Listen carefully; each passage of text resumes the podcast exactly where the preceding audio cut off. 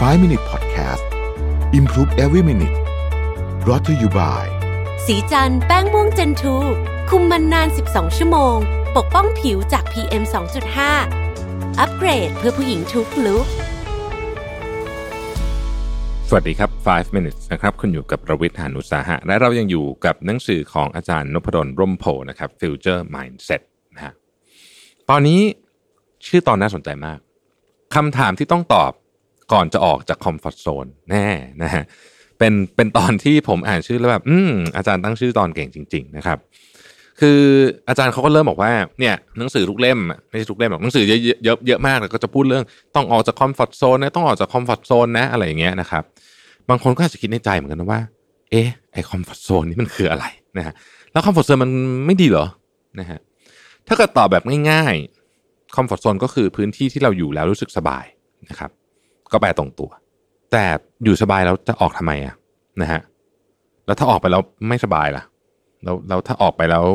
ไม่สบายแถมยังไม่ได้ผลตอบแทนที่ดีกว่าตอนอยู่ตรงนี้ล่ะอะเริ่มลังเลนะครับ พวกกูรูหลายท่านด้านนี้หรือหนังสือหลายเล่มก็จะบอกว่าเอ้าไม่ออกก็ไม่เติบโตนะฮะไม่ออกก็จะสำเร็จเหรอคุณก็จะต้องออกไปจากสิ่งที่คุณไม่สบายไอ้คุณคุ้นเคยเนี่ยให้มันไปที่ที่ไม่สบายจะได้ลองอะไรใหม่ๆซะบ้างนะฮะอาจารย์บอกว่า อืมก็มักจะคิดในใจนะว่า แล้วจะเติบโตทำไมแล้วจะสำเร็จทำไมนะในเมื่อสิ่งที่เราทำอยู่เนี่ยเป็นความสุขของเราไม่ใช่เหรอก็ตอนนี้อยู่ในคอมฟอร์ทโซนก็แปลว่าอยู่ในพื้นที่ที่สบายและมีความสุขแล้ว จะออกไปทำไมกัน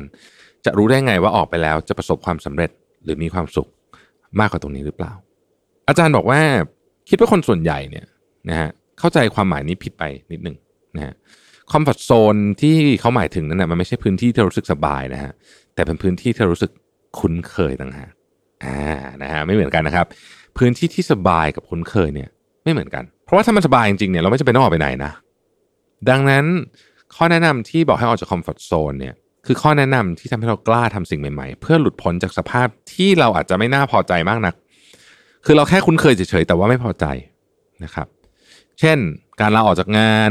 การเลิกกับคนที่อยู่ในท็อกซิ r รีเลชั่นชิพนะฮะหรืออะไรพวกนี้เนี่ยนะครับ นี่แหละคือสิ่งที่บอกว่า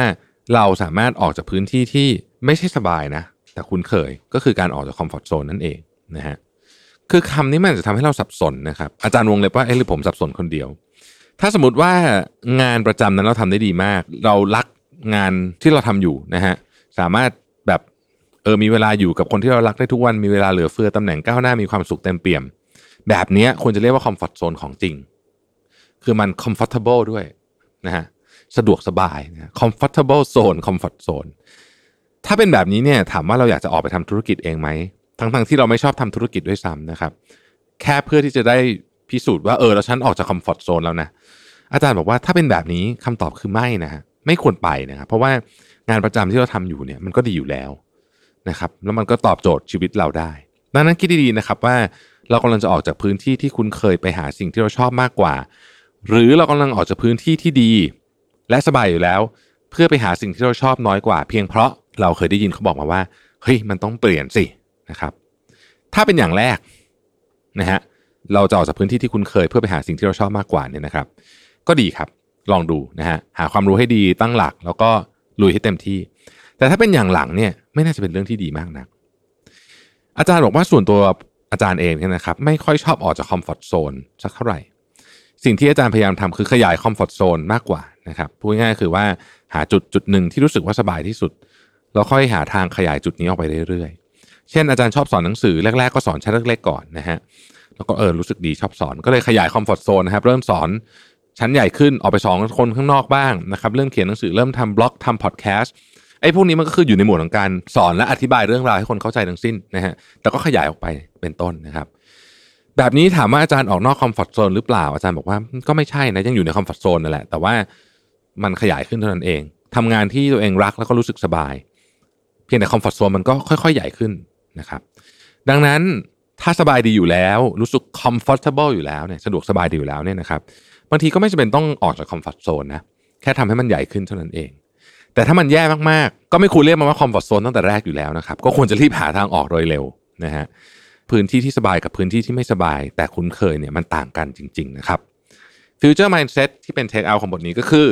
เริ่มจากคอมฟอร์ทโซนเล็ก ๆ ที่ที่คุณคุ้นเคยแล้วค่อยขยายให้มันใหญ่ขึ้นไปเรื่อย ๆ ขอบคุณที่ติดตาม 5 minutes ครับ สวัสดีครับ 5 Minute Podcast Improve Every Minute Presented by สีจันแป้งม่วงเจนทู